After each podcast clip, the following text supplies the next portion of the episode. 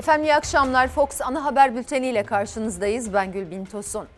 Bu akşam başlığımız farkındayız. AK Parti Genel Başkan Yardımcısı Hamza Dağ mealen demiş ki emeklilerin durumunun farkındayız ama işte aması var, onu aktaracağız.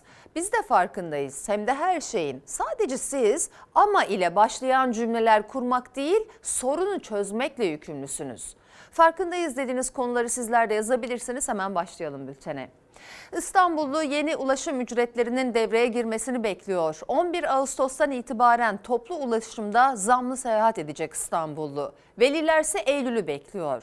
UKOME toplantısından okul servis ücretleri için de zam kararı çıktı. yedi yüz doksan iki lira olan servis taban ücreti yani sıfır ile bir kilometre arası servis ücreti bin üç yüz liraya çıktı. Rakam veliler için çok. Özellikle birden fazla okuyan çocuğu olan aileler için. Üstelik bu fiyatlara da pek uyulmuyor. İki çocuk var galiba. Üç var. Geçen seneki kızımın servis ücreti yirmi altı bin beş yüz lira. Bu sene elli iki bin lira oldu. Bir okul fiyatı. Okul servislerine gelecek zamları merakla bekliyordu veliler. UKOME toplantısından okul servis ücretlerine yüzde altmış beş oranında zam kararı çıktı. Taban ücret yani sıfır bir kilometre ücreti yedi yüz doksan iki liradan bin üç yüz liraya çıkarıldı. Zam velilere çok, servis esnafına az geldi. yüzde seksen iki istedik. İlk dilime yüzde altmış beş zam geldi sıfır bir dilimine. Ondan sonraki dilimlere yüzde altmış geldi. Yani yüzde seksen ikiyi alsaydık da aslında İçinde bulunduğumuz mevcut koşullarda yeterli olmayacaktı. Ama e, daha önceki senelerde yaptığımız gibi biz İstanbul halkına, vatandaşlarımıza e, hani fedakarlıkta yaparak hizmet vermeye devam edeceğiz. Servisle mi götürsem yoksa artık kendi işimden bir zamanımı ayırıp çocuğu kendim mi götürsemin ikilemindeyim. Esnaf da veliler de fedakarlık yapıyor. En son Şubat ayında zam yapılmıştı servis ücretlerine. altı ayda akaryakıt yüzde yüze yakın zamlandı. Talepleri yüzde seksen iki oranında zamdı, yüzde altmış beş oranında yapıldı. O zaman akaryakıt yirmi iki liraydı. Yani şu anda akaryakıt otuz yedi lira. Bugün de bir zam beklendiğini duydum sabah haberlerde. kırk lira olacağı söyleniyor. Dolayısıyla yani akaryakıta yani neredeyse en son tarif artışından beri yüzde yüz fark gelmiş. Dolayısıyla bunlar işte akaryakıt, enflasyon, asgari ücrette yapılan artışların bir miktar karşılığı diyelim. Yeni tarifeye göre bir üç kilometre arası bin üç yüz doksan lira, yedi on kilometre arası bin altı yüz elli lira, on beş on yedi kilometre arası iki bin dört yüz doksan beş lira, yirmi üç yirmi beş kilometre arası üç bin lira olacak. Bunun yirmi üç bin, daha bunu soramadım, oraya gelemedim yani. Tahminen ne kadar? otuzu geçiyordur. Bu bir çocuk da değil yani. üç çocuk yüz elli bini rahat buluyor, abartmıyorum size. Anaokul, ilkokul ve ortaokul öğrencilerini taşıyan servislerde rehber personel bulundurma zorunluluğu var. Bu da var olan ücretlerin üzerine yüzde otuz beş ilave ücret demek. Merkez Bankası Başkanımız enflasyon beklentisini yukarı doğru çekti. E, akaryakıt artışları da devam ediyor. Ocak ayında biz yeni yeniden hem toplu taşıma hem servis araçları olarak yeniden bir tarife artışı talep edeceğiz öyle gözüküyor. Esnaf her zaman hiçe sayılıyor ya. Evet. Kesinlikle kabul etmiyoruz. Kabul etmiyoruz. İstanbul Taksiciler Esnaf Odası Başkanı Eyüp Aksu, UKOME toplantısında taksi ücretleri için alınan kararlara tepki göstermişti. yetmiş liraya çıkarılan indi bindi ücretine ve on dokuz lira on yedi kuruş olan açılış ücretine itiraz etmişti. İstanbul Esnaf Sanatkarlar Odalar Birliği yarın yönetim kurulu olağanüstü toplanacak ve bizim ücret tarifelerimizde değişiklik yapacak. Aksu, İstanbul Esnaf ve Sanatkarlar Odaları Birliği'nin taksiler için zam oranı belirleyeceğini açıkladı ama kurum UKOME tarafından belirlenen tarifede değişiklik yapma yetkimiz yok diyerek iddiayı yalanladı. Yani İstanbul taksilerinde UKOME'nin belirlediği ücretler geçerli olacak. Taksiciler Odası Başkanı Aksu kabul ediyoruz demiş. Sanki başka ne yapacaktı? Garip gerçekten.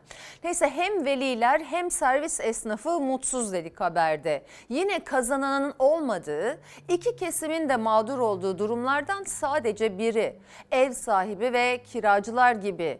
Emekliler de asgari ücretliler de zamlardan memnun değil mesela ama hükümet de değil çünkü bu sefer de size yaptığımız zam yüzünden enflasyon patladı diye yakınıyorlar bir de. Farkında mısınız? Çok küçük bir kesim dışında çok mutsuzuz. Dahası umutsuzuz. En kötüsü de o zaten. Memur işçi hayat pahalılığı karşısında çaresiz ama en büyük zorluğu yedi bin beş yüz lira ya da biraz üzerinde maaşla yaşamaya çalışan emekliler yaşıyor. AK Parti Genel Başkan Yardımcısı Hamza Dağ, emeklilerin durumunun farkındayız ama ocağa kadar zam yok dedi. Aldığım maaş son yedi bin beş yüz lira. Nasıl geçineyim ben? Ocağa kadar bekleyebilir misiniz efendim? Mümkün değil. İki tane torunuma bakıyorum. Özel emeklilerden bir dönüş yaşıyoruz. Şikayet de diyebilirsiniz. Bunun da yani zamanlı Cumhurbaşkanımız zaten ifade ettiler. Aralık sonu Ocak ayı yeni iki bin yirmi dört yılında işaret etti. Öleceğiz ocağa kadar. Bekleyeceğiz de öleceğiz. altı bin üç yüz lirayı ben hükümete vereyim. Bir hafta geçinsin. Eğer geçiniyorsa ben para pul istemiyorum. Artan enflasyon, her gün peş peşe gelen zamlar ve hayat pahalılığı karşısında en çok da emekliler zor durumda. AK Parti Genel Başkan Yardımcısı Hamza Dağ, biliyoruz şikayetler var bize de geliyor dedi ama Ocak ayında yapılacak enflasyon zammına kadar bir düzenleme olmayacağını söyledi. Yapmasın bakalım, ne yapacağız? Vallahi oyu da vermem. Yerel seçimlerde geliyor. iki bin beş yılında emekli oldum. dört yüz yirmi beş lira para aldım. Çeyrek altın otuz beş lira, on iki tane altın ediyor. Çeyrek ediyor. Şimdi yedi bin beş yüz lira, iki tane çeyrek etmiyor. Eşimin maaşını alıyorum. altı milyon üç yüz lira. Ne yapayım ben bundan? Geçinemiyorum. Elektrik mi vereyim, su mu vereyim, doğalgaz mı vereyim, yiyeyim mi, telefonuma mı vereyim? Ne yapayım ben? Memura verildiğine çok sevindim. Ama bize de verilsin. Özet emeklilerden bir dönüş yaşıyoruz. Şikayet de diyebilirsiniz. Bu biraz da yani işte memura o şekilde oldu, kamise böyle oldu, bize de olması noktasında olduğunu görüyoruz. Bir fasulyenin kilosu elli lira, ekmek olmuş yedi buçuk lira. Hayatın hiç tadı yok bugünlerde. Çok pahalı ortalık. Pazarda, çarşıda dillendirilen serzenişleri çok yakından takip ediyoruz. Omuz omuza verir, yükü paylaşırsak bu sorundan da kurtuluruz. Cumhurbaşkanı Erdoğan da sokakta, pazarda yaşanan serzenişleri duyuyoruz demiş. Yükü paylaşma cümlesi tepki çekmişti. Emekliler dayanacak gücümüz kalmadı diyerek zam istiyor. Toplu iş sözleşmesi başlayan memurlar da resmi enflasyon rakamları üzerinden yapılacak olası zamma karşı ses yükseltiyor. Ne hükümet enflasyon tahminlerinde ne de Merkez Bankası enflasyon hedeflerini hiçbir zaman tutturamamıştır. Kamu çalışanlarının maaşlarında yüzde on beş oranında artırılmalıdır. Enflasyon ortada. Tsunami gibi. Nefes alamıyoruz, yaşayamıyoruz. Temmuz ayında biz bu zamlarımızı aldık ama bizim aldığımızdan çok daha fazlasını geri ödemek zorunda kaldık. bir liralık gazla geçen dönem ısınıyorsak şu an üç liraya, dört liraya yakacağız. Nasıl olacak? dokuz buçuk lira maaş alıyor, en düşük alan. Asgari ücretin altındayız biz. Benim oğlum hukuku kazanmış. Aylık bana sekiz bin lira para lazım diyor. Ben bunu karşılayamıyorum. Zam istiyoruz. Bizi tehdit ediyorlar. Çalışsanız çalışın, çalışmazsanız bırakın gidin diyorlar. Emekli, memur gibi işçiler de yüksek enflasyon ve hayat pahalılığı karşısında çaresiz. Mansur Yavaş'ın Ankara Büyükşehir Belediyesi çalışanlarına zam açıkladığı günün ertesinde AK Partili Mamak Belediyesi'ne bağlı fen işleri çalışanları maaşlarının asgari ücretin altında kaldığını söyleyerek iş yavaşlatma eylemi başlattı. Ya çalışın ya da gidin diyorlar. Belediyenin bütçesi bunu kaldırmaz diyorlar. on bir bin maaş alıp yani on bin lira kira veren arkadaşlarımız var aramızda. Büyükşehir Belediyesi'nin emeklilere sosyal yardım adımı için istismar diyen Mamak Belediye Başkanı Murat Köse, belediyesine bağlı işçilerin hayat pahalılığına karşı maaşlarında düzenleme taleplerine sessiz. Kamuda çoklu maaş tartışmasının odağındaki isim bu kez AK Parti Yerel Yönetim Başkan Yardımcısı Mahmut Kaçar. Kaçar emekli milletvekili ama aynı zamanda iki kurumunda yönetiminde. Birinden maaş, diğerinden huzur hakkı alıyorum diyerek savundu kendisini. Emekli maaşı yedi bin beş yüz lira.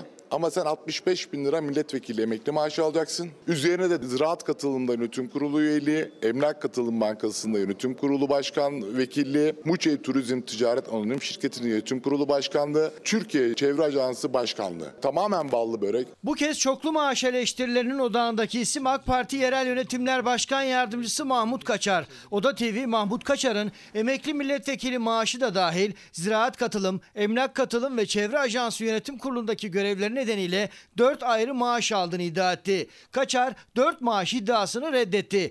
Emekli milletvekili maaşı dışında iki kurumdan maaş aldığını kabul etti. Biri huzur hakkı diyerek. Türkiye Çevre Ajansı kurumunda görev üstlendim ve aldığım tek maaş kurumumuz için yasanın belirlediği maaştır. Emlak katılımdansa yönetim kurulu huzur hakkı dışında herhangi bir gelir sahibi değilim. Bana göre bu bir suç. Hem de yüz kızartıcı bir suç. Daha önce iki dönem milletvekilliği yapan AK Parti yöneticisi Mahmut Kaçar emekli milletvekili maaşı alıyor. Çoklu maaş iddialarına yazılı bir açıklama ile cevap veren Kaçar emekli maaşından vazgeçtiğini söyledi. Türkiye Çevre Ajansı Başkanı olarak maaş aldığını söylerken Emlak Katılım Bankası Yönetim Kurulu üyeliğinden de huzur hakkı alıyorum dedi. Muhalefet Cumhurbaşkanı'nın iki gün önce vatandaşa yaptığı yükü paylaşma çağrısını hatırlattı. Bunu söyleyebilmek için öncelikle bu fedakarlığı birinci olarak yapıyor, uyguluyor ve uyguladığınızı gösteriyor olmanız lazım. Hiç de öyle olmadığını biliyoruz. Bugün bir emekli yedi bin beş yüz lira maaşla geçirmek zorunda ki imkansız. Milletvekili emekli maaşı altmış beş bin lira. Emlak Katılım Bankası Genel Kurul tutanağına göre Mahmut Kaçar yönetim kurulu üyeliğinden ayda yirmi beş bin lira huzur hakkı alıyor. Türkiye Çevre Ajansı Başkanlığından aldığı maaş bilinmiyor. Öncelikle tek isim değil tabii çoklu maaşlı veya geçen hafta aktardık maaşlarına yüzde yüz zam alan kamu bankalarındaki AK Partili yöneticiler var. Var da var bu tarz isimler. Mahmut Kaçar ise beş maaşlı diye öğrendim bugün haber toplantısının başında. Sonra baktık ki kendisi bir açıklama yapmış, inceleyelim derken hemen masadaki arkadaşlardan birisi söyledi. Kesin maaş değildir o, huzur hakkıdır diye şöyle hafif ekşi bir suratla. Öyle de çıktı tabii. Ama işte kazançlardan birinin adı farklıymış. Mümkün değil ama emekli maaşını da almadığını söylemiş. Biriktiriyordur herhalde onu da. Düştü maaşların sayısı böylece. Açıklaması var, uzatmaya gerek yok ama ne söylemek istediğimi anladınız. Oysa dün ne demişti Cumhurbaşkanı bizzat? Sokakta, pazarda, çarşıda yaşanan sıkıntıları, serzenişleri çok yakından takip ediyoruz. Omuz omuza verip yükü paylaşırsak sorundan kurtuluruz. Omuz omuza vermiş halimiz buysa yandık yine yandık. Sizlerden çok mesaj geliyor ama özellikle emeklilerden geliyor. Hepsini okuyamam ama mesela bir emeklimiz emekli zammının seçim ayarlı olduğunun farkındayız demiş. Bir izleyicimize dokuz milyon emekli bu hayat pahalılığında yedi bin beş yüz lirayla açlığa mahkum edildik, bunun farkındayız. Bu maaşla geçinilemez diye tabii ki yakınıyorlar, dert yakınıyorlar. Efendim meclis dün Akbelen ormanları için olağanüstü toplandı. Cumhur İttifakı'nın oylarıyla genel görüşme talebi reddedildi. Bir gün önce de Cumhurbaşkanı Erdoğan ağaçlara, toprağa sahip çıkanları marjinaller diye eleştirmişti. Ancak Meclis Başkanı Numan Kurtulmuş Akbelen köylülerini dinledi. Akbelen davetine olumlu yanıt verdi.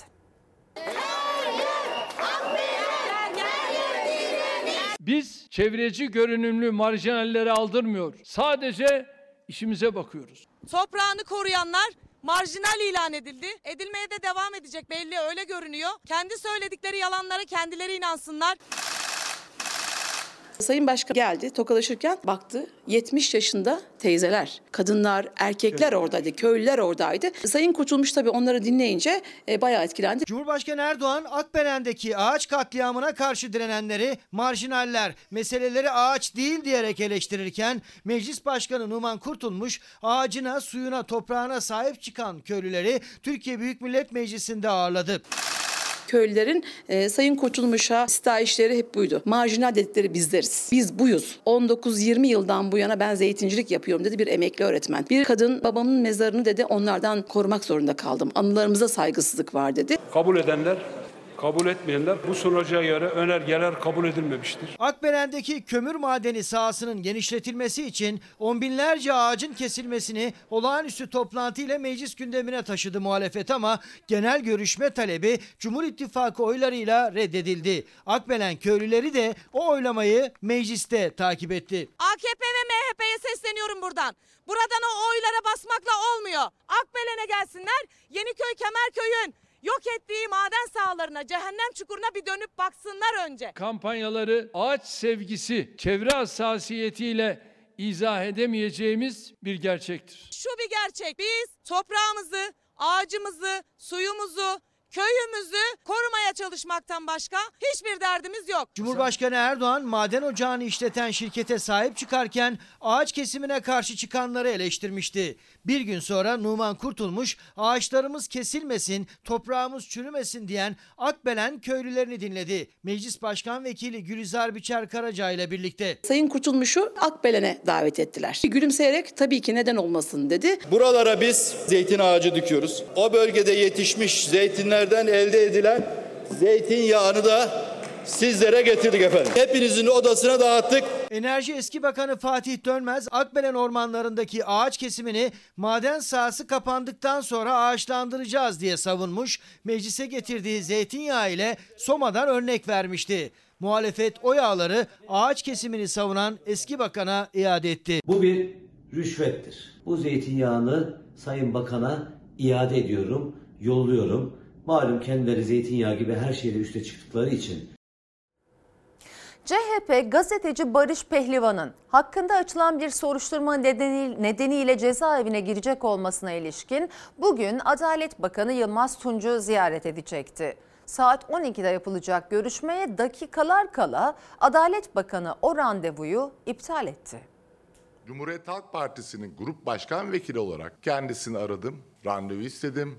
O da çarşamba saat on ikide arkadaşlarımızla birlikte görüşebileceğini söyledi. otuz dakika kala randevu iptal oldu. Gazeteci Barış Pehlivan'ın hüküm dahi almadığı hakkındaki bir soruşturmadan dolayı cezaevine girecek olması nedeniyle C H P Grup Başkan Vekili Ali Mahir Başarır, Adalet Bakanı ile randevulaştı. Mevcut yasal düzenlemeyi konuşmak için Adalet Bakanı Yılmaz Tunç, görüşmeye yarım saat kala randevuyu iptal etti. FETÖ'yle beraber bu ülkenin kahraman askerlerine, milletvekillerine, aydınlarına, gazetecilerine kumpas yapan hakim dışarıda, Barış Pehlivan cezaevine gidiyor. FETÖ'nün kumpas davası olarak bilinen Ergenekon davasının mahkeme başkanı Hasan Hüseyin Özese hakkında Yargıtay'da devam eden bir başka dava olmasına rağmen FETÖ üyeliği nedeniyle yattığı cezaevinden tahliye edildi. Denetimli serbestlik düzenlemesinden yararlandı. Denetimli serbestlikle daha önce cezaevinden çıkan gazeteci Barış Pehlivan'sa hakkındaki yeni bir soruşturma gerekçesiyle cezaevine girecek.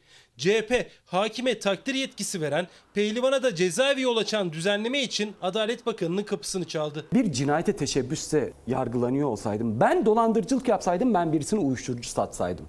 Ve hatta bu cezalardan dolayı hükmüm kesinleşseydi, ben şimdi cezaevine girmeyecektim. Adalet Bakanı Yılmaz Tunç, görüşme içeriğinin nezaket ziyaretinden öte devam eden bir yargı süreci hakkında olduğu anlaşılmıştır diyerek randevuyu iptal etti. Avukatının yaptığı itirazla reddedilirse gazeteci Barış Pehlivan on beş Ağustos'ta cezaevine girecek. Ankara'da ise beş yaşındaki bir çocuğa çarparak ölümüne neden olan servis sürücüsü on beş gün tutuklu kaldıktan sonra ilk duruşmada tahliye edildi. Dinlenmesi gereken servisin içinde olan altı tane görgü tanığının hiçbirinin ifadesinin alınmaması, her şeyden öte çocuğun yanında olan annesinin ifadesine hiçbir şekilde müracaat edilmeden karara bağlanmış olması herkesin vicdanını sızlatmaktadır. Ankara Yeni Mahalle'de anne ve babasıyla arabadan inen beş yaşındaki Zeynep'e servis aracı çarptı. Kaza raporunda hız sınırını yüzde otuzdan yüzde elliye kadar aşmak kuralını ihlal ettiği için ikinci derece kusurlu bulundu sürücü. on beş gün tutuklu kaldı. Ancak anne babanın dahi ifadesi alınmadan on beş gün içinde iddianame düzenlendi. İlk duruşmada tahliye edildi. beş yaşında bir kız çocuğu, dünya tatlısı, dünya masumu. Ben o çocuğuma oyuncak beğenecekken, elbiseler beğenecekken şimdi çocuğuma mezar taşı beğeniyorum. Biliyorum ilahi adalet var ama ben bu dünyada da adaleti istiyorum. Karaman'da Ensar Vakfı'na ait yurtta çocuklara cinsel istismar davasında ismi geçen dönemin İl Milli Eğitim Müdürü'nün yıllar sonra Şanlıurfa'ya atanmasına tepkiler büyük. C H P Şanlıurfa Milletvekili Mahmut Tanal sabaha kadar Meclis Genel Kurulu'nda yaptığı oturma eylemiyle Milli Eğitim Bakanı'na seslendi. Söz konusu olayda görevi ihmal ve kusurdan hakkında soruşturma başlatılan Asım Sultanoğlu tepkilere rağmen Şanlıurfa Milli Eğitim Müdürlüğü'ne göreve getirilmiştir. Türkiye Büyük Millet Meclisi Genel Kurulu'nda sabaha kadar oturma eyleminde bulunacağım. Mecliste de Şanlıurfa İl Müdürlüğü önünde de eylem vardı. C H P Şanlıurfa Milletvekili Mahmut Tanal, Ensar Vakfı'na ait yurtta kırk beş çocuğu istismar eden sanıkla fotoğrafı olan ve olayla ilgili hakkında soruşturmada açılan dönemin Karaman Milli Eğitim Müdürü Asım Sultanoğlu'nun Şanlıurfa İl Milli Eğitim Müdürlüğü'ne atanmasına tepki olarak Meclis Genel Kurulu'nda sabaha kadar oturma eylemi yaptı. Burada bakanlığa sesleniyorum. Sizin burada kalkıp atamasını Maraş'a yaptığınız bu bürokratınızı geri çekiyorsunuz vatandaşın tepkisi üzerine, sivil toplum kuruluşlarının tepkisi üzerine. Şanlıurfa'yı niye geri çekmiyorsunuz? Karaman'da Ensar Vakfı'na ait yurtta kırk beş çocuğun cinsel istismara uğradığı ortaya çıktı. Dönemin Karaman İl Milli Eğitim Müdürü Asım Sultanoğlu hakkında da görevi ihmal ve olayda kusurlu olduğu gerekçesiyle soruşturma açıldı. Sultanoğlu'nun beş yüz sekiz yıl üç ay hapis cezası alan cinsel istismar sanığı ile Ensar Vakfı'na ait yurtta fotoğrafları da ortaya çıkmıştı. Milli Eğitim Müdürlüğü nedir? Çocuklarımızı güvenlikli bir şekilde teslim edebileceğimiz bir kurumdur. Şaibeli olan bir kişinin Şanlıurfa'da İl Milli Eğitim Müdürlüğü olarak yapması doğru değildir. Asım Sultanoğlu hakkındaki Ensar soruşturmasında bugüne kadar bir ilerleme olmadı. Ama Sultanoğlu yıllar sonra yeniden İl Milli Eğitim Müdürü olarak Şanlıurfa'ya atandı. Göreve başlaması da Şanlıurfa İl Milli Eğitim Müdürlüğü'nün resmi sosyal medya hesabından an be an paylaşılan fotoğraflarla duyuruldu. kırk beş çocuğa yönelik gerçekleştirilen cinsel istismar suçunda adı geçen bir devlet görevlisinin böylesi ağır bir suç karşısında hala aynı görevde devam ettirilmesindeki hukuki gerekçe nedir? bir. Kahramanmaraş istemedi, iki. Bursa istemedi, üç. Antalya istemedi. İstemeyen bu bürokratı maalesef yeni Milli Eğitim Bakanlığı Şanlıurfa'ya atadılar. Daha Daha önce üç ayrı ile ataması yapılan ama durdurulan, sonrasında merkeze çekilen Ensar Vakfı davasında ismi geçen Asım Sultanoğlu'nun atamasına C H P Şanlıurfa Teşkilatı, Şanlıurfa İl Milli Eğitim Müdürlüğü önünden ses yükseltti. C H P Şanlıurfa Milletvekili Mahmut Tanal ise Meclis Genel Kurulu'ndan sabaha kadar oturma eylemi yaparak Milli Eğitim Bakanı'na seslendi. Atamanın geri çekilmesini bekliyoruz. Eğer bunu yapmazlarsa bununla ilgili daha güçlü ve mücadele etkili bir şekilde mücadele, mücadele devam edecek. Bu kadar hassas bir konuda sonuçlanmamış soruşturma olan bir isim hakkındaki soruşturma sonuçlanmamış isim böylesine önemli bir makama, önemli İl Milli Eğitim Müdürlüğü'ne nasıl atanır anlamak güç. Soruşturma sonuçlanmadığı için suçlu ilan edilemez ama zaten yıllardır sonuçlanmaması da ayrı bir skandal. Haklı olan bir kişi de bunun peşini bırakmamalıydı aslında, değil mi? Esas olarak söyleyeceğim, toplum olarak e, en hassas olduğumuz konulardan birinde bu rahatlık son derece rahatsız edici. Geri adım atılır mı bilmiyorum. Çok önemli bir isim demek ki. Üç kez diğer iller Mahmut Tanal'ın iddiasına göre kabul etmemiş ve buraya atanmış. Göreceğiz, bekleyip. Sayın seyirciler, şarkıcı ve müzisyen Gökçe on bir Ağustos'ta Afyonkarahisar'ın Sandıklı ilçesinde, on iki Ağustos'ta ise Tekirdağ'ın Hayrabolu ilçesinde konser verecekti. Sandıklı Belediye Başkanı Mustafa Çöl, ünlü şarkıcının onur haftasını kutlaması ve yaptığı paylaşımlarını gerekçe göstererek konseri iptal etti. İptal etmekle kalmadı, Gökçe'nin ilçe sınırlarına giremeyeceğini söyledi. Müzisyen Gökçe Dinçer bu ilginç çıkışı Fox Haber'den Merve Görgün'e değerlendirdi. Ne yapardım bilmem, seni bir gün görmesem. Programını iptal ettim. Sandıklı Belediyesi'nin yapmış olduğu programlara kesinlikle katılamaz. Bırakın sahneye çıkmasını, Sandıklı'ya giremez. Şoka girdim açıkçası. Ben hiçbir suç işlememişim, hiçbir şey yapmamışım. Yani biz laik bir ülkede yaşıyoruz ve sadece düşüncelerimi paylaşmışım. Ve bu düşüncelerimden asla dönmem ve bu duruşumun da arkasındayım. Sandıklı Belediye Başkanı Mustafa Çöl, şarkıcı Gökçe'nin konserini iptal etti. Ünlü şarkıcının onur haftasına destek vermesi ve yaptığı paylaşımları gerekçe gösterdi. Belediye Başkanı konser iptal etmekle kalmadı. Gökçe'nin ilçe sınırlarına girmesinin de mümkün olmayacağını söyledi. Şarkıcıdan cevap gecikmedi. Ben sanki bir suçluymuşum gibi bu şekilde tabii ki hedef gösterilmiş olmam da çok acı. Ben de bir Türk vatandaşı olarak tabii ki istediğim yere gitme hakkım olduğunu düşünüyorum. Hiçbir yer hiç kimsenin malı değil, tabii ki işim düşerse gideceğim.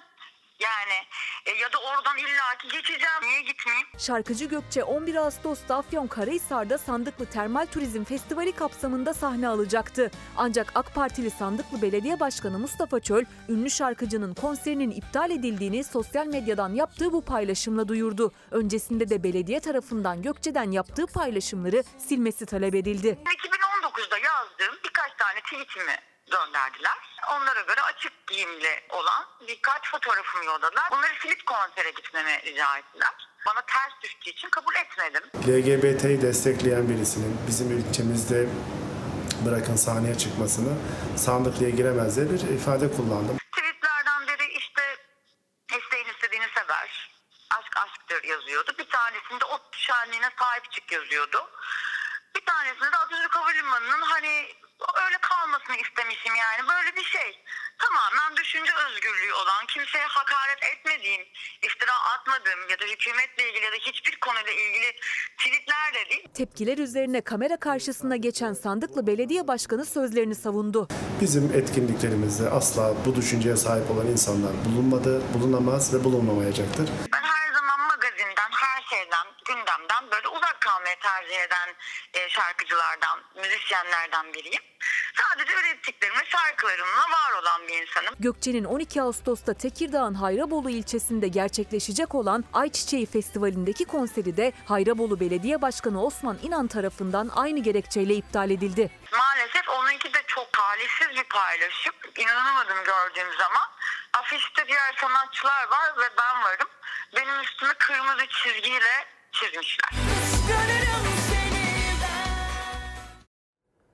Hiç mantıklı değil demiş. Mantıklı hiçbir şey yok burada. Belediye başkanı bizzat yaptığım araştırmalar sonucu diyor üstelik. Güvenlik soruşturması yapmış kendince ve sonra demiş ki bırakın sahneye çıkmasını, sandıklı sınırlarından içeri giremez. Çok açık soracağım. Siz kimsiniz? Siz kimsiniz? Ne demek içeri giremez? Nereden aldınız bu yetkiyi? Bir de Cumhurbaşkanımıza iftiraya varan paylaşımları nedeniyle diyor Gökçe için. Neymiş acaba onlar? Onlar yok ortada. Sadece kendisine destek olarak Cumhurbaşkanının da adını kullanıyor. Sizler diyorsunuz, farkındayız etiketine bir bakalım. Dünyanın birçok ülkesinde bu kadar çok adaletsizliğin olmadığının farkındayız demiş bir izleyicimiz. Bir izleyicimiz de toplum olarak açık açık alenen yok edildiğimizin farkındayız ama sadece yakınarak, sızlanarak tepki veriyoruz. Koca bir millet hiç olmadığı kadar umutsuzluk, karamsarlık içinde, bir o kadar da bir çare demiş. Toprak Mahsulleri Ofisi'nin Kocaeli Derince'deki buğday silolarında pazartesi günü meydana gelen patlamadan acı haber geldi. Ağır yaralanan işçilerden yirmi yaşındaki Ekrem Kalkan yaşamını yitirdi. Kalkan depremzedeydi. altı Şubat depremlerinde evini, yakınlarını kaybetmişti. Konteynerde yaşayan ailesine destek olmak için daha yirmi beş gün önce çalışmaya başlamıştı. on üç yaralımız vardı. İkisi maalesef çok ağırdı. Ekrem Kalkan isimli bir kardeşimizin hayatını kaybettiğini öğrendik. Depremde evi yıkıldı, yakınlarını kaybetti. Konteynerde yaşayan ailesine destek için Kahramanmaraş'tan Kocaeli Derince'ye geldi. yirmi yaşındaki depremzede işçi Ekrem Kalkan, Toprak Mahsulleri Ofisi'nin silolarında meydana gelen patlamada yaşamını yitirdi. Aman Tanrım, liman patladı. Derince limanı deprem zannettik. yedi Ağustos pazartesi günü Kocaeli Derince'den yükseldi patlama sesi. Deprem olmuş gibi sarsıldı şehir. Saniyeler içinde siyah dumanlar sardı gökyüzünü. Kısa süre sonra Toprak Mahsulleri Ofisi'nin buğday depolanan silolarında gaz sıkışması nedeniyle patlama meydana geldiği anlaşıldı. on üç işçi yaralandı. Kimse var mı içeride? Evet var. iki bin üç doğumlu Ekrem Kalkan da yaralanan işçilerden biriydi. Durumu ağırdı. altı Şubat depremini yaşamış, yakınlarını kaybetmişti. Ailesiyle konteynerde kalıyordu. İnşaat işçisi babasının dört çocuğundan biriydi. Kardeşleri arasında çalışan tek kişiydi. Daha yirmi beş gün önce başlamıştı Kocaeli Derince'deki işine. Silolarda meydana gelen patlama Ekrem Kalkan'ı hayattan kopardı. Genç işçi İstanbul'da tedavi gördüğü hastanede yaşamını yitirdi. Hakikaten çok genç, çok üzücü, Allah rahmet eylesin. Hata olmadan kaza olmaz. Bunu önce bilelim. Her iş dalına uygun eğitim, sonra uygun teçhizat, ekipman, sonra bunların bakımı, sonra denetimi. Böyle önemli bir silsile var. Biri aksarsa işte o zaman kaza olur. Fıtratında yok yani hiçbir işin. Birinci derecede sorumlu olan T M O, Toprak Mahsulleri Ofisi ne açıklama yapacak bekliyorum özellikle ben. Çevre ve Şehircilik Bakanı Mehmet Özhaseki İstanbul'u bekleyen deprem için bir kez daha uyardı. AFAD'dan gelen raporda deprem gerçeğini gözler önüne serdi. Olası bir depremde İstanbul'un on iki ilçesi büyük risk altında. altı Şubat depremlerinden sonra İstanbullular bina dayanıklılık testi için rekor sayıda başvuru yapmıştı. Başvurular da dönüşüm taleplerine dönüş düştü. En, düş, en büyük nedeni bunun İstanbulluların artan inşaat ve dönüşüm maliyetlerinin altından kalkamayacaklarını düşünmeleri. Yani maliyetler deprem gerçeğini unutturdu. Binaya bak, ay çok kötü oluyor ya. Gerekirse İstanbul için özel bir yasa çıkarıp bir an önce başlayalım. Allah korusun buradaki düşünülen ve söylenen depremin altından kalkabilme ihtimali çok gözükmüyor. O yüzden bizim hızlı davranmamız icap ediyor. Beklenen İstanbul depremi için tehlikenin nedenli büyük olduğunu, yaratacağı yıkımı bir kez daha tekrarladı Çevre ve Şehircilik Bakanı Mehmet Özhaseki. Vakit kaybetmeden harekete geçmenin şart olduğu AFAD'ın hazırladığı raporda da gözler önüne serildi. AFAD'a göre İstanbul'un on iki ilçesi Adalar, Avcılar, Bahçelievler, Bakırköy, Beylikdüzü, Büyükçekmece, Küçükçekmece, Maltepe, Tuzla, Üsküdar, Zeytinburnu, Sultanbeyli olası bir depremde büyük risk altında. altı Şubat Kahramanmaraş depremlerinden sonra bina dayanıklılık testi için rekor başvuru yapılan İstanbul'da aylar geçtikçe, dönüşüm maliyetleri de arttıkça başvurular da azaldı. altı ayda bina dayanıklılık testi başvurusu yüzde doksan dokuz oranında düştü. İstanbullu aradan geçen altı ayda deprem gerçeğini unuttu. Herkesin çok sağlam olarak gözlediği, hani Anadolu'nun ortası Konya'da bile deprem olmaz denilen yerlerde deprem oluyor. Faya ne kadar yakınsanız, zemininiz ne kadar kötü bir zeminse çok daha fazla etkileniyorsunuz. Binanızın kalitesi burada çok etkiliyor. Bakanlık verilerine göre nüfusu on altı milyona yaklaşan İstanbul'da bir buçuk milyon riskli yapı var. altı yüz bini ise deprem anında yıkılacak durumda. İstanbul'u da bu gerçeğin farkında aslında. Hem İstanbul Büyükşehir Belediyesi'nin ücretsiz tarama testlerine hem de özel kurumlara talep çok arttı ama altı Şubat depremlerinin üzerinden zaman geçtikçe ilgi azaldı testler. Dönüşüm maliyetleri de İstanbulluları deprem gerçeği karşısında çaresiz bırakıyor. Deprem döneminden önce biz metrekareler on iki ile on dört arası diyorduk İstanbul'da. Depremden sonra on beş on altılara vurmuştu bu rakamlar metrekare başında. Şu anda yirmi iki bin yirmi üç binlerde muhtemelen biz vatandaşlarımızla maliyet teklifinde bulunacağız. Keşke burada dursa. Bunun daha da artacağını düşünüyoruz. Eğer vatandaş burada razı olmazsa, o bir kere direnmeye başlarsa gerçekten yapılacak çok bir şey kalmıyor. Dört aşamalı bu konuda bir planımız var. Birincisi zaten devam eden bir kentsel dönüşüm çalışması var. Çevre ve Şehircilik Bakanlığı'nın başlattığı Yarısı Bizden kampanyası başvuru için bir aylık süre tanıdı İstanbullulara. Yine sınırlı sayıda bina yararlanabilecek dönüşümden. Kapsamın genişletilmesi, dönüşümün hızlandırılması için konunun meclise taşınacağını açıkladı Bakan Özhaseki. İstanbul için özel bir deprem yasası hazırlığı olduğunu belirtti. on bir yıldır devam eden İstanbul'daki kentsel dönüşüm işinde ne tür engellerle karşılaşmışsak bunları bertaraf edecek, bir an önce işi hızlandıracak tedbirleri alıp bu yasayı da çıkarmak istiyoruz. Yüksek enflasyon karşısında eriyen maaşlar, alım gücünün zayıflaması, tüketicilerin alışveriş alışkanlıklarında zorunlu değişikliklere neden oldu. Temel ihtiyaçlar dışındaki gereksinimler erteleniyor. Bu da bazı sektörlerde durgunluğa neden oluyor. Piyasalardaki, alışverişteki bu durgunluk kredi kartı harcama verilerinde de kendini gösteriyor. Ekonomi profesörü Yalçın Karatepe'ye göre talebin azaldığı sektörde işsizlik kaçınılmaz son olabilir. Temel gıdayı aldınız, faturaları, kirayı ödediniz. Geriye kalan parayla ne alırsınız? Geriye kalan para kalmıyor ki. İnsanların kılık kıyafet almak... Bitti, bitti, bittik. Kıyafet yok, yok. O kıyafet yok. Öyle her düğünlere giderken, ay gezmeye giderken bir şey alalım ayakkabımıza, onlar bitti. Borçlanarak temel ihtiyaçlarınızı gördüğünüz bir dönemde zorunlu olmayan harcamalardan da kaçınırsınız. Zorunlu olmayan harcamalara ayıracak bütçesi yok çalışanların, emeklilerin. Temel ihtiyaçlarda bile ertelenmesi mümkün olanlar erteleniyor. Vazgeçilmez olanların kalitelisi değil, en uygun fiyatlısı aranıyor. Bu nedenle hazır giyim ve elektronik gibi sektörlerde durgunluk var. Gıda ve akaryakıt gibi ertelenemeyen zorunlu harcamalar içinse yüksek faize rağmen kredi kartlarına borçlanıyor tüketici. Son iki aylık döneme bakarsak taksit yapılmayan, yani markette akaryakıt alırken oluşan kredi kartı borcu üç yüz kırk dört milyar liradan dört yüz kırk milyar liraya çıkan bir artış var. Yaklaşık yüzde yirmi yedilik. Üstelik bunu hangi dönemde yapıyorlar? Kredi kartı faizlerinin arttığı bir dönemde taksitli harcamalarda bir artış var mı diye baktığımızda üç yüz yetmiş altı milyar lirayken bu tutar Temmuz ayı sonunda üç yüz doksan dokuz milyara ulaşmış. İlk önce ev ihtiyaçları, sonra alışveriş. Almaktan vazgeçtiğiniz şeyler oluyor mu? Giyim kuşam olabilir, sosyal hayatından biraz fedakarlık olabilir. Asgari ücrete yüzde otuz dört zam kararının alındığı tarihte yılın ilk altı ayının enflasyonu dikkate alınmıştı. Zamlı maaşlar daha cebe girmeden adeta zam ve vergi artışı yağmuru başladı. Yıllık enflasyon tartışmalı TÜİK verilerine göre bile yüzde kırk yedi çıktı.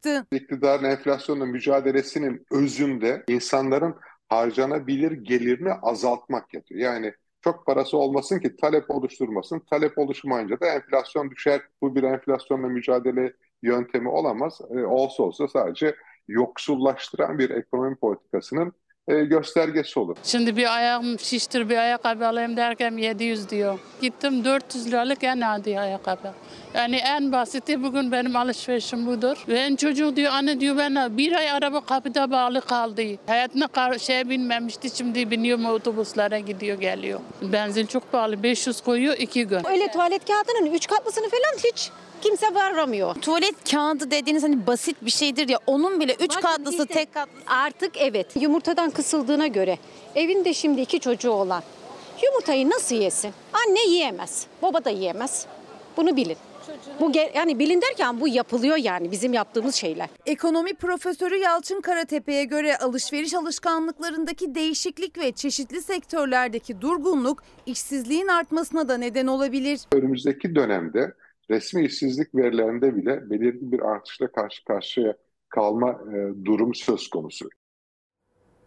Tüketici Birliği Federasyonu'nun araştırmasına göre yeterli bütçesi olmadığı için tatile gidemeyenlerin sayısı arttı. Maddi olanaklar el vermediği için tatil yapmıyorum diyenlerin oranı yüzde yetmiş bir.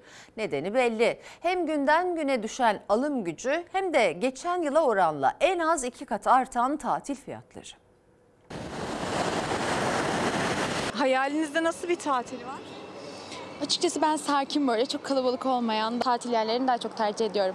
Peki bu hayali gerçekleştirebiliyor musunuz? Hayır, bu yaz hiç gerçekleştiremiyorum. Maddi açıdan da çok zor bir dönemden geçtiğimizi düşünüyorum. Bodrum'a falan gitmek, orada işte bir otelde kalıp denize havuza girmek ama işte çok pahalı olduğu için olmuyor. Geçen yıla oranla bu sene tatile gidemeyenlerin sayısının oranında artış olduğunu gördük. Yeterli bütçem yok diyenlerin kişi sayısı yüzde yetmişlere varıyor. Herkesin bir yaz tatili hayali var ama yüksek fiyatlar o hayali gerçekleştirmeyi imkansız hale getirdi. Durum Tüketici Birliği Federasyonu'nun araştırmasına da yansıdı. Tatil için yeterli bütçesi olmayanların sayısı bu yıl yüzde iki artışla yüzde yetmiş bir virgül yetmiş altıya yükseldi. Tatile gidebiliyor musunuz? Yok vallahi, ne tatili, evden çıkamıyoruz. Tatil. Her gün zam zam. En son ne zaman tatile gittiniz? Vallahi hatırlamıyorum. Gidemiyoruz işte. Tatil mi? Biz öyle bir şey bilmiyoruz ki. Ne o? Neye yarıyor o? Ya biz ekmek alıyoruz, ekmek olmuş beş liraya. Asgari ücretli bulunan bir tüketicinin tatile hiç gidemediğini e, görebiliyoruz. Mavi yakalı dediğimiz çalışan grubunun yüzde yetmiş beşinin tatile gidemediğini Ee, görüyoruz. En son ne zaman gittim? O da bir haftalığına Alanya'ya iki bin on dörtte gittim. Çok uzun zaman oldu. Evet. En son ne zaman tatil yaptığını hatırlamayacak kadar uzun süredir tatil yapamadı emekli ve asgari ücretli. Orta gelirlinin de alım gücü düştü. Geçen yıl tatile gidemeyenlerin sayısı bu yıl daha da arttı. Gidemiyoruz bu sene. Sadece bu sene. Maalesef her sene gidiyorduk ama bu sene gidemedik. Otobüs biletleri çok pahalı. O yüzden gidemedik. Bir asgari ücretle ne yapabilirsiniz ki? Evinizi geçindireceksiniz, kira mı vereceksiniz, faturanızı ödeyeceksiniz. Zor yani. Tatile kalmıyor. Maalesef kalmadı. Bu şartlarda tatile gitmek imkansız. Bir otelin e, gecelik bir geceliği bir buçuk milyon lira hesap edebilir misiniz? Dört kişi altı bin lira bir gece verebilecek misiniz? Hani diğer masrafların, yol paraların, yiyeceklerin? Bütçemize göre davranıyoruz. Tatil için kredi çektiğiniz oldu mu? Ee, tabii ki, tabii ki. Kredi tabii ki çekiyorsunuz. on kişiden dördü kredi kullanmak suretiyle tatile gitmek zorunda kalıyor. Yurt dışında tatil planlayanların oranı ise sadece bir yılda yüzde kırk birden yüzde üçe geriledi. En büyük nedenler vize alımının zorlaşması ve döviz kurunun otuz liraya ulaşması. Özellikle iç turizmde turistlerin de gelmesiyle birlikte onlara yapılan yüksek mevlalı belirlenen ücretler bize de yansıyor. Otomatik olarak biz de gidemiyoruz. Konaklama ücretleri zaten Türk parasıyla ödenmiyor şu anda. Dolar ya da euro bazında ödeniyor. Bu zaten baş başına bir problem olarak düşünüyorum. E, bir restoranta gidiyorsunuz. Bodrumun fiyatlarını, bir lahmacunun ederineyken e, gelen popülasyon nedeniyle ne ödeniyor? Ülkedeki ekonomik durumun iyiye gitmediğinin e, göstergesi olarak değerlendiriyoruz. Su, yaşamamız için gerekli en temel ihtiyaçlardan biri. Fiyatı aylardır zamlanıyor. İstanbul'da on dokuz litrelik damacana suyun fiyatı seksen liraya yaklaştı. Üreticilere göre su fiyatlarındaki artışın birçok nedeni var ama en ağır maliyet kalemi akaryakıt. Akaryakıttaki her zam su fiyatındaki artışı da tetikliyor. yetmiş iki lira veriyorum ama artık almıyorum. Yani haftada üç kere alıyordum. Artık bir tane alabiliyorum. Cam şişelere falan bakarsak seksen doksan liraya da çıkıyor. Ona gücümüz yetmediği için bütçemiz en ucuzuna bakıyoruz. İnan ki misafir geldiği zaman, su istediği zaman gözünün içine bakıyoruz artık. Daha önce yemeğine, çayına hepsini içme suyu kullanacağı zaman şu anda çeşmeden kullanıyor. Suya Mayıs ayından bu yana üç kez zam geldi. Tüketici artık sudan bile tasarruf eder oldu. Ya daha az tüketiyor ya da en ucuzunu alıyor. Damacana suyun fiyatı markasına göre İstanbul'da otuz beş liradan başlıyor, yetmiş iki liraya kadar çıkıyor. Geçen hafta kırk dokuzdu, şimdi elli dokuz oldu. Haftada kaç damacana alıyorsunuz? iki. Yetiştirebiliyor musunuz suya para?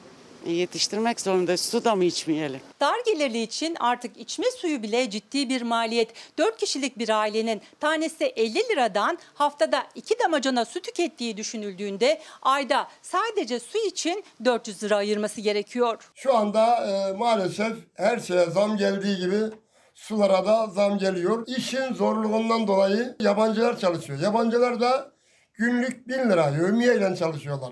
Yani aylık otuz bin lira oluyor. Bir seferde yedi sekiz lira mazota gelirse bunlar taşıma mazotla ne oluyor? Biz burada motorlarla, arabalarla dağıtım yapıyoruz. Hepsi suya biniyor. Su fiyatlarının katlanmasında en çok akaryakıta gelen zam etkili oldu. Çalışana ödenen ücret, kira, elektrik giderleri de fiyata etki eden diğer kalemler. Hayat kaynağı su, temel ihtiyaçların en başında. Tüketici dar gelirli, mecburen bütçesine en uygununu bulmaya çalışıyor. Gücüm olmadığı için gidiyorum kırk liralık su alıyorum mesela. Ama temiz mi pis mi? Çok da emin değilim. Haftada kaç yüz damacana içiyordun? En az iki içiyorduk. Arıtmayla kurtulduk. Marketten aldığımız beş litrelik, on litrelikler onlar bile üç dört kat arttı. Damacana alsanız? Pahalı olduğu için almıyoruz. Zorluyor mu su? Tabii. Hele bu zamanlarda yetişmiyor. Ne kadar emekli maaşı alıyorsunuz? En son dört buçuk aldım. dört bin beş yüz lira emekli dul maaşı alan tüketicinin ayda iki yüz kırk lirası sadece suya gidiyor. Ailedeki fert sayısı artıp suyun da biraz kalitelisi tercih edildiğinde aylık maliyet bin lirayı aşıyor. İstanbul gazoz, su, şerbet, boza, turşu ve sirke imal edenler ve satanlar Esnaf Odası Başkanı Ahmet Turan Akkaya'ya göre maliyet artışı sürdüğü takdirde damacana suyun fiyatı yüz liraya kadar çıkabilir. Yerinde durmuyor fiyatlar. Bu gidişten sanıyorum yıl başında sular yüz lira. Onu alacak gücümüz kalmayabilir. Su, çeşme sularını içeceğiz herhalde. Baksana otuz altıyı geçti benzin. Yazık günah değil mi bize? Çin ve Amerika Birleşik Devletleri şiddetli fırtına, sel ve hortumlarla mücadele ediyor. Çin'de ölü sayısı kırk beşi buldu. Amerika'da ise bazı yerleşim yerleri enkaza dönüştü.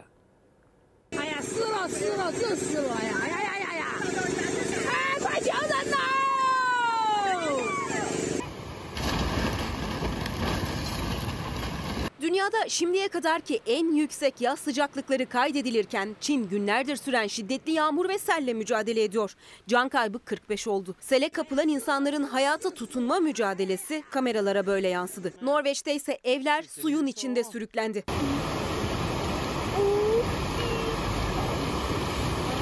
Doksuri tayfununu takip eden şiddetli yağışlar başkent Pekin dahil olmak üzere pek çok şehri yıktı geçti. Şu ana kadar kırk beş kişi hayatını kaybetti, on sekiz kişi de kayıp.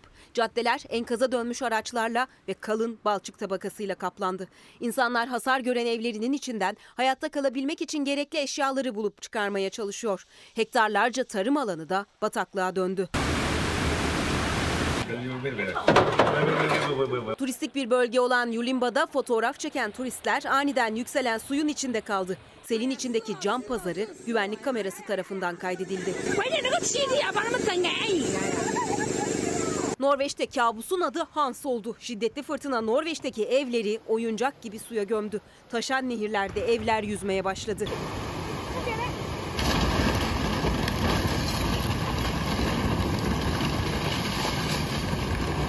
Amerika Birleşik Devletleri'nde de günlerdir etkili olan şiddetli fırtına ve hortumlar pek çok eyalette ağır yıkıma yol açtı. Evlerin hasar gördüğü, dev ağaçların yerlerinden söküldüğü fırtınadan New York'ta etkilendi.